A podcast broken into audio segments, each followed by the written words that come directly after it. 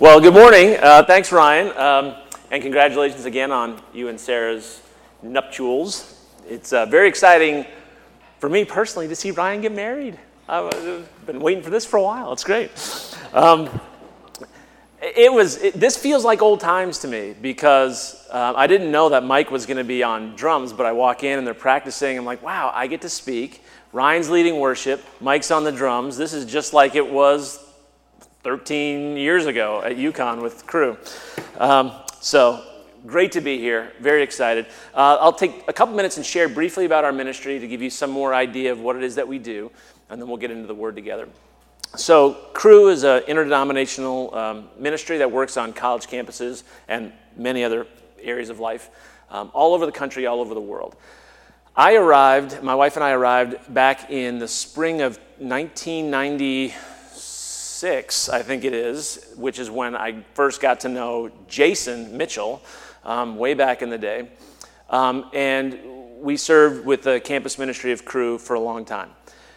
Over the years, um, we began to work more and more with student athletes. Diane was, a, was an athlete in college, and we've just always gravitated towards student athletes. And there's a branch of Cru called Athletes in Action that specifically focuses on student athletes. So for many years, while I was still the director of Cru, I was moonlighting working with Athletes in Action, really kind of unofficially serving with that branch of Cru. And then just this past August, almost a year ago, we officially made the transition.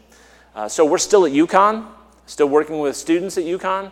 Uh, really, the athletic world at UConn is just part of reaching the whole campus, which is our objective in the first place. But now we get to do a little more focused ministry um, but I'm also serving in another capacity too. I'm serving as the Northeast Regional Director for Athletes in Action. So now my scope is not just UConn, it's UConn and Eastern and Fairfield University and Southern Connecticut State and the University of Massachusetts and the University of Maine and NYU and Syracuse and University of Buffalo. It's, it's every school with an athletic department in New York State and New England. So over the last year, I've done a lot of traveling around our region trying to help launch new ministries in the um, athletic departments on all these campuses. So, if you happen to know a student, a faculty, a coach, uh, an athlete who is at another university besides UConn, I would really love to hear from you because it's mainly through these types of connections that we're able to uh, get something started. So please don't hesitate to talk to us afterward. I haven't asked Diane this, but I assume we're sticking around for a little bit for that awesome cake, and there were deviled eggs down there, so you know I'm sticking around for some of that. Um, all right, so that's our ministry. Oh, one other aspect of our ministry, also sports related, that Diane is in the midst of right now, is that she serves as the chaplain for the Connecticut Sun WNBA team, uh, which is really exciting and fun, and she's had a long history with them. And their, spe- their season begins in May generally and, and goes until September. So, just as campus is slowing down, her ministry with the athletes um, in the WNBA heats up. So she's in the midst of that. So um, it never ends. It never ends. Um, we just had our oldest son, Steven, graduate from college, so that's very exciting. And he's got a job, which we're very excited about. That's, that was an answer to prayer you know, for us, believe me. All right, let's get into the word together. Let me take a second and pray. Lord, thank you so much for our time this morning. Um, I pray that it would be fruitful and beneficial and that um, we would gain some very practical wisdom and application from this uh, passage. So speak through me, speak to all of us. In Jesus' name, amen. Um, all right, so here's the passage, Acts 20. Is it going to go up on the screen? I don't know, it might, um, but I'll read it from here. It says, On the first day of the week, when we, this is Luke speaking, Luke wrote uh, both Luke and Acts, when we were gathered together to break bread, Paul talked with them, intending to depart on the next day, and he prolonged his speech until midnight. There were many lamps in the upper room where we were gathered, and a young man named Eutychus, sitting at the window, sank into a deep sleep as Paul talked still longer. And being overcome by sleep, he fell down from the third story and was taken up dead. But Paul went down and bent over him, and taking him in his arms, said, Do not be alarmed, for his life is in him. And when Paul had gone up and had broken bread and eaten, he conversed with them a long while until daybreak, and so departed and they took the youth away alive and were not a little comforted. So, yeah, when Ryan threw out a bunch of passages, I saw this one, I was like, I can't turn that down. It, it, I've, never, I've never heard a message on this passage in my entire life. Now, a little inside joke between Jason and I. In the previous chapter, Jason knows where I'm going with this. In the previous chapter, there's a great funny story about the seven sons of Sceva, and it's this crazy story. You should read, go back and read chapter 19. Um, it's when Jason was a student involved with Cru, and we talked about that passage a lot in good humor. Um, but this passage, I was like, man, I've never heard a message on this. And I think part of the reason I've never heard a message on it is obvious from the text. What's the, it's a little feedback. What, why, would a, why, would a, why would a pastor be hesitant to speak on this passage? Yes, it draws attention to how long he's speaking, right? How long Paul's speaking. Um, so, and he was boring. Yes, we'll get, we'll get to that. We'll get to that. Um, so I could talk about a lot of things related to this, to this passage. I could talk about the very interesting point that you get early on in this passage where Luke uses the word we. Because you'll notice that earlier in the book of Acts, Luke is always referring to them as they. But now he's saying we. So that transition to we indicates that at some point, Luke joined up with them and now is an eyewitness to things going on. Really interesting point. I could spend a long time talking about that. We could talk about Paul's love and compassion for Eutychus. We could talk about the miracle of Eutychus being resurrected after falling to his death. Um, there's actually controversy over whether Eutychus actually died or not, but I'm not going to get into any of that. I'm actually going to hit on this idea that Paul talked for a while and Eutychus died because of it. Hence the title of the talk, Talking People to Death. All right. I warned Ryan ahead of time. I'm like, Ryan, just be prepared for what I'm going to share. So this is not a directive at you. Just, I just want you to know. All right. The question I want to start with is why did Eutychus die? Well, obviously, the primal cause is he fell out a window, you know, three story window, and died. But why did he do that? Um, I've read a number of commentators speak on this particular passage or write on it, and they all, at least everyone that I've read, blames Eutychus for Eutychus's death. So I'll give you a couple of examples. Matthew Henry, um, in his concise commentary, said this In the early times, it was the custom to receive the Lord's Supper every Lord's Day, thus celebrating the memorial of Christ's death. In this assembly, Paul preached. The preaching of the gospel ought to go with the sacraments. They talked about him breaking bread. They were willing to hear how, how they were so and continued his speech until midnight. Sleeping when hearing the word is an evil thing, a sign of low esteem of the word of God. We must do what we can to prevent being sleepy, not put ourselves to sleep, but get our hearts affected with the word we hear so as to drive sleep far away. Infirmity requires tenderness, but contempt requires severity. It interrupted the apostles' preaching, but it was made to confirm his preaching. So Matthew Henry is saying, look, Eutychus should have done a better job staying awake. And it was an insult to Paul and an insult to God's word that he fell asleep. He couldn't manage to stay awake. And not only that, it interrupted Paul's preaching, so Paul had to go down and deal with it. it you know, it was just a, it was a, it was all on Eutychus. Um, 18th century Anglican priest Jonathan Swift once gave a message on this passage titled "Sleeping in Church," and maybe in some way defending his own preaching, addressed congregational complaints about what they considered to be boring sermons. Don't know if any of you have ever been there. Uh, no pastor, of course, would enjoy hearing those kinds of complaints. Um, it was the 18th century, of course, but apparently they were expected to be entertained in church. Can you relate to that? That church somehow is supposed to keep my attention and keep me going. Um, and so in this message, he blamed, uh, put the responsibility for staying awake completely and solely on Eutychus. So you can see why pastors and commentators um, would say, hey, you know what? This whole thing is Eutychus' fault. He didn't do, he didn't take his, you know, jolt or, you know, or what five hour energy or whatever it takes to stay awake for this message. And I'm going to argue that this is completely unfair to Eutychus. And I'm going to say the reason why he died is because Paul went on and on and Paul was boring. Right? That's what I'm going to argue. So here we go. There are practical applications for this that we'll touch on. I'm only going to hit on this point for, for a moment. Verse 7, the text makes it clear that Paul spoke much longer than he normally would. Because he was leaving the next day, right? It said he was planning on leaving the next day. Paul had a lot to say, and he wanted to make sure that he said it. He apparently had a lot to say. And so he kept going. The, the scripture says he prolonged his speech until midnight. Now, that doesn't mean he delayed his speech until midnight. It doesn't mean he, he waited uh, at midnight, we'll get started. That means he kept going till midnight. Okay? Um, the, the Greek word, um, well, the definition of prolong means to lengthen out in time, to extend the duration of, to cause to continue longer. The Greek word for prolong is peritino, and it means to extend, to stretch out. So Paul talked for longer, much longer than he normally did. And this was a speech, this wasn't a conversation, like back and forth. This was Paul just doing his thing for a really, really, really long time at night. Now, I, am picturing that might have been hard. It might have been hard to sit through. Verse 9 says, Eutychus sank into a deep sleep. And what does it say? As Paul talked still longer. So, like, even then, Paul kept on going. And poor Eutychus, like, you can totally picture this, right? I mean, we've all been there, right? Let's not kid ourselves, right? We're sitting there and we've all had this thing going on. Right? You've all been there?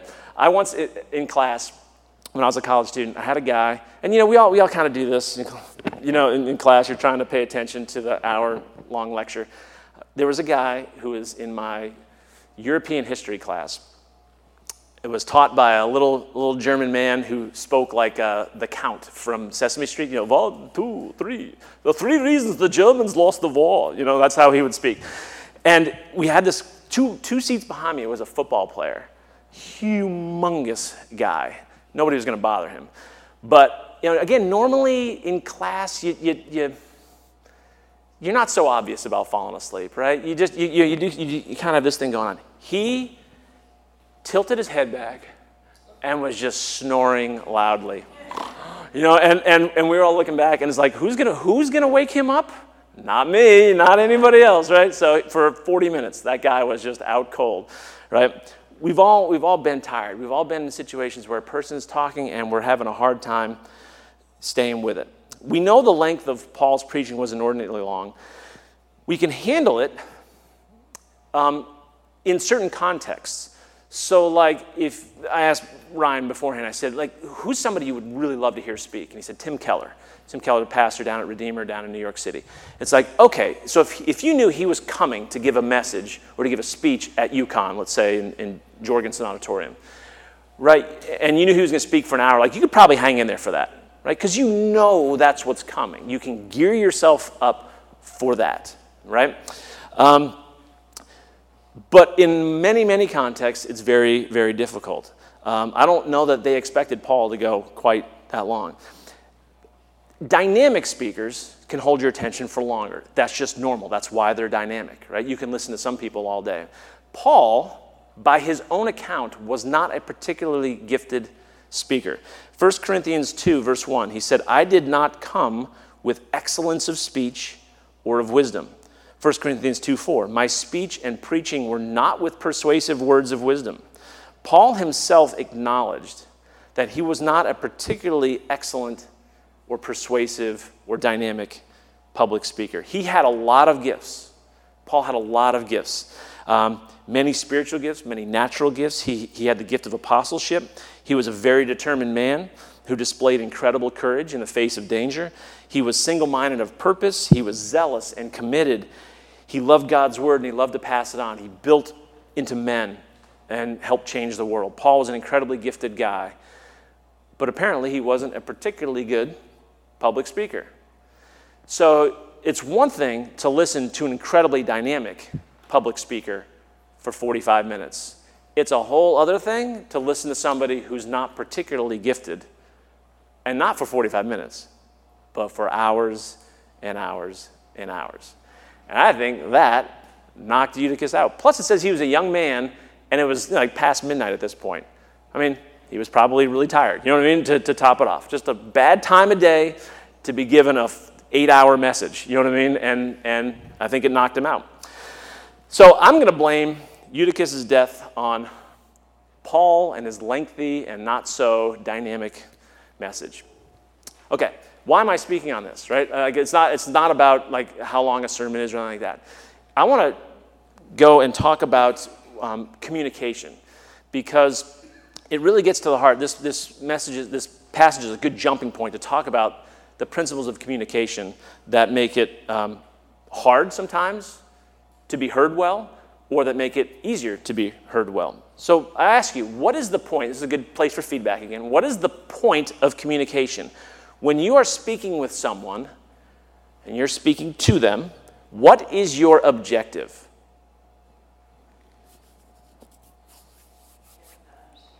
Say again?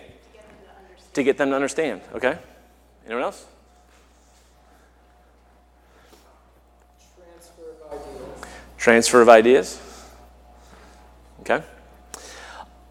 Most of the time when I ask this question, the answer that I get back is to make sure I say what I want to say. And I think to myself, well, that's a problem.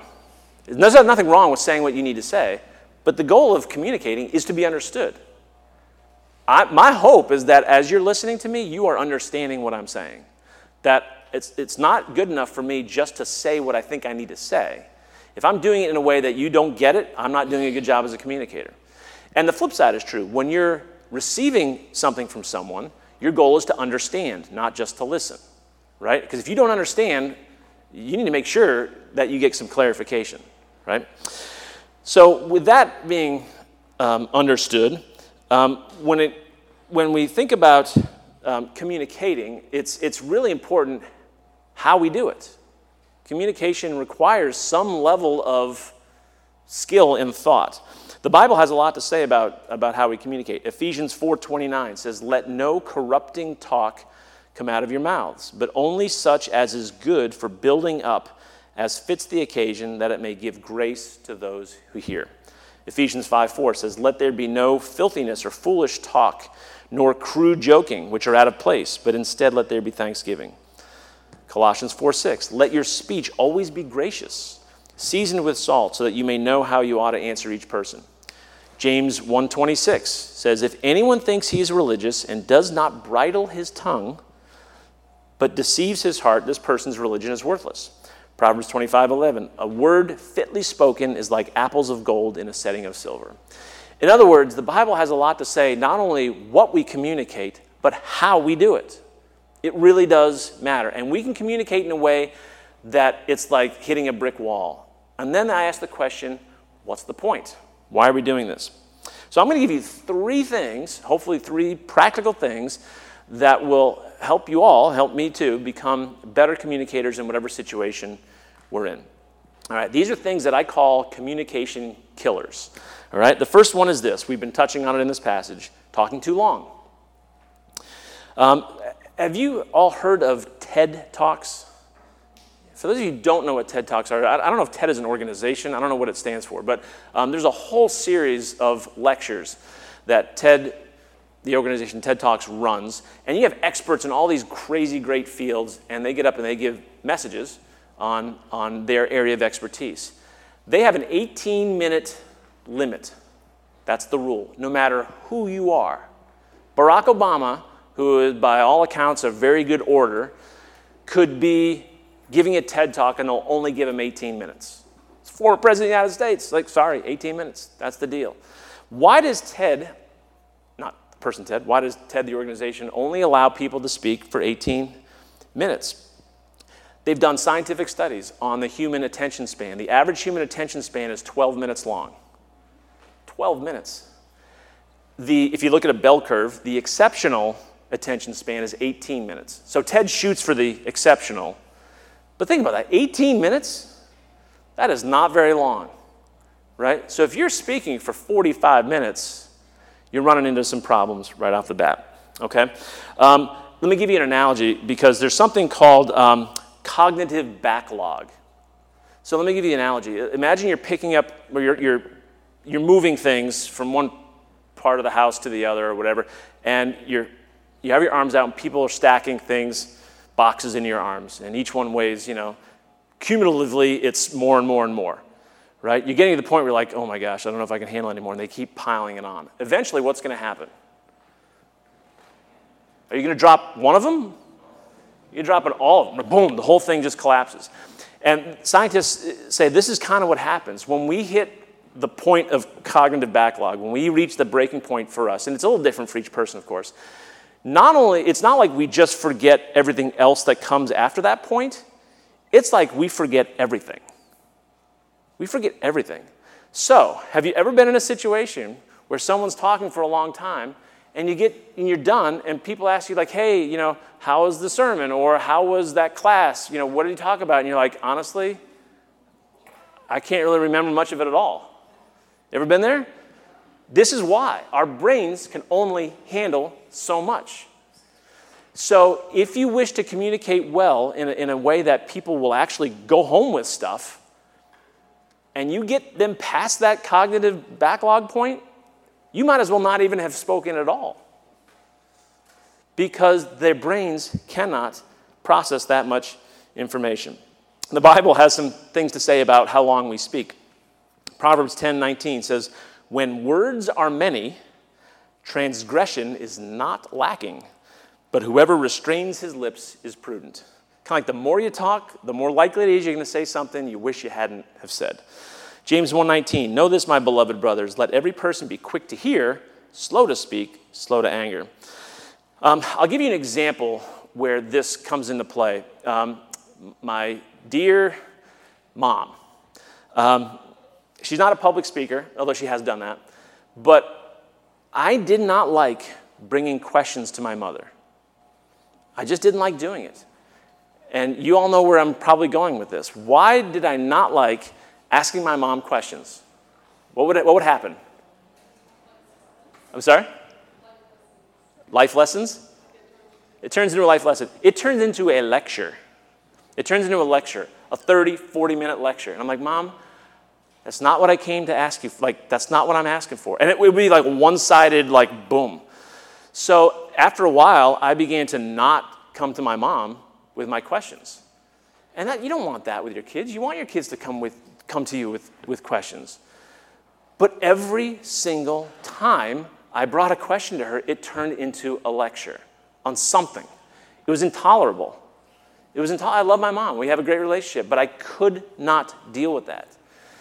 So here's one very specific application of this. Parents, when your kids come to you with questions, be, be able to answer questions briefly, get to the point.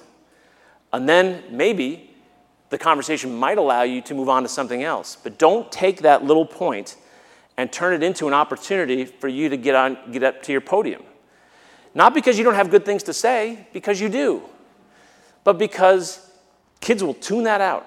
Have you ever gotten to the point where you're talking to somebody and you see like the glassy look on the face? Right? You know you've reached this cognitive backlog point. You know what I mean? It's like, it's like, and sometimes it's sin. Sometimes people just like, I, I don't want to hear, I don't want to listen to you. Like that's one thing. But it could be that they're trying, but you've just overloaded them, and that was not what they were ready for, and they're, and you, you know, everything you've said essentially is worthless because you're, they've, they've dropped all the weight and, and they've forgotten everything that you've said. So we have to be really careful as parents or whenever we're in regular conversation not to turn it into an opportunity to go on and on, you know, and, and we're just going to miss people that way. All right, so we want to talk with people, not at people, says the guy giving a message, right? At, at people. Um, okay, secondly, so talking too long, just be aware that check your time. Like, don't just keep going. Secondly, a patronizing or disparaging tone. Oh man, this is, uh, I hate this, right? It conveys all the wrong things, makes us look like we believe that we're superior, right? Have you ever had someone talk down to you? Even if they're not using um, patronizing words, if their tone is patronizing or disparaging or they have, there's a sense of superiority there, it makes it incredibly hard to listen to them, even if they have good things to say. Right? Back to the passage in Colossians 4 6. Let your speech always be with grace, as though seasoned with salt, so that you'll know how to respond to each person be gracious, not patronizing, okay? And it can be hard, especially if you're talking about an area that you know more than the other person. It's hard to sit there and not put that on them, okay? But when you do that, the odds of them hearing you and understanding you and really listening to you go down dramatically. So let's not have that. All right, here's a, here's a third one. Third com- uh, communication killer is, is not reading your audience. You don't have to be a communication expert to notice that when the other person you know, has that glazed over look, they're not with you anymore, right? Um, when you, you might be frustrated by that, but when that point comes, it literally, literally is pointless to keep on going. As, as frustrating as that may be, you're literally wasting your breath because that person will not process what you're saying, right? So read your audience. If you can tell they're getting there, you need to, you need to address that very quickly. You need to, to adjust yourself. In poker, um, there's, there's these things called tells, um, where, where they, uh, you know, if they bluff, they might Oh, always shuffle their cards a little bit, right? And so the movie Maverick, starring Mel Gibson, he, he spends an hour in his first poker game just learning people's tells. We need to learn how to recognize people's tells, where we are seeing kind of how they're responding. You know, if they're sitting back like this, like what is that telling you? You know, they're not super interested in what you're saying. But if they're nodding and they're leaning in, it's like, okay, I can keep, I can keep going. So learn people's tells. Um, learn your audience. One other way that we talk about learning your audience or reading your audience is understanding who you're talking to. So I don't know when it was, a year ago, my kids introduced me to a new term for me lit. Actually, my daughter's like, oh my gosh, right? I, lit means cool, right? Like that's lit, like that's awesome. Is that correct? Yeah? Okay, right. So when she first said it, I was like, I was like, lit? What are you talking? Like, what are you talking about? I have no idea. So my kids are constantly teaching me like new language, and, and, and I want to make sure that I'm speaking in a way that is best to be understood. I want to show a movie clip, a quick one minute movie clip from one of the best legal thriller movies of all time, My Cousin Vinny. And it's, it's um, so to set up the scene, some of you have seen the movie, I guess. To set up the scene, um, uh, Joe Pesci, who is Vinny Gambini from New York, Vincent Gambini, he's, he's a lawyer and he's trying to get his nephew off a murder charge. And so he's, he's in the deep south. I don't know if it's Alabama or Mississippi. So, cultural clash, right? Vinny Gambini from New York and a southern audience, um, a deep south audience, you know, and there's different dialects in the English language. So, if you could roll that clip, that'd be great. Is it possible the two youths uh, uh, to what? Uh, uh, what was that word? Uh, what word? To what? What? Did you say Utes? Yeah, two youths. What is a Ute? Oh, excuse me, Your Honor. Two youths.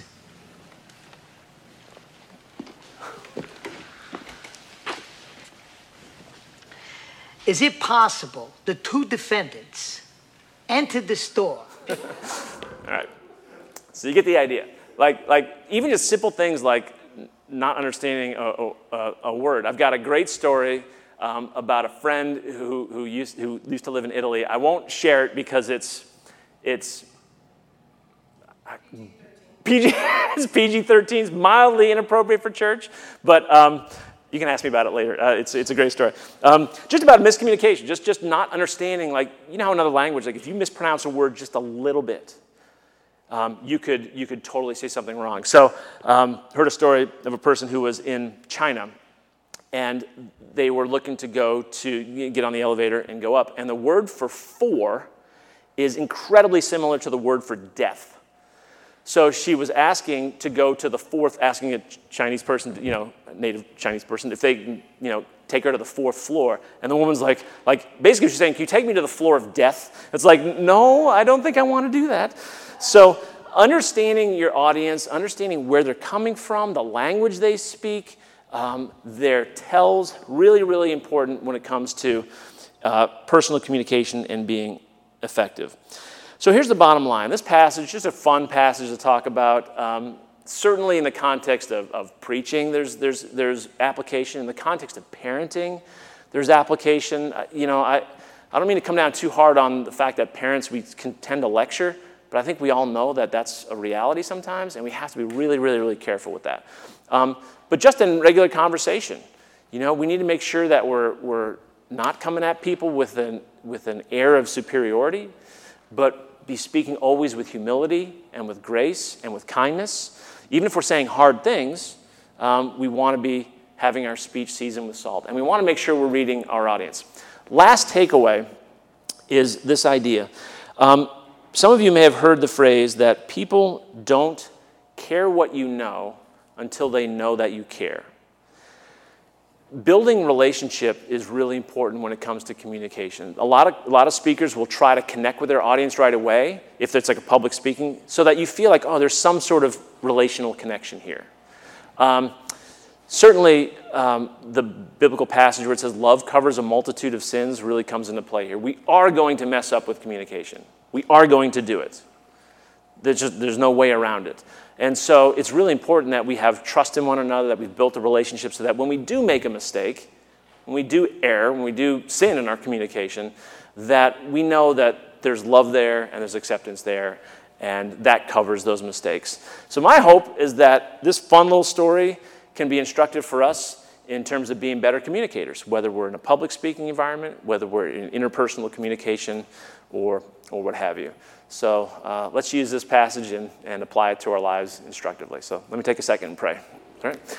All right, Lord, thank you so much for this, this fun passage. Thank you for an opportunity to share from it. I do pray, Lord, that we would walk away with um, some practical tools to be better communicators in every situation in life, whether we're giving a, a sermon, a lecture, teaching class, or just speaking with somebody in a one on one context, Lord. So thanks that you have you care about those things and you have things to say about all those things. That this, is, this isn't just a great academic exercise, but that there are great instructive things for us um, that we can apply starting this moment. So thanks, Lord. In Jesus' name, amen.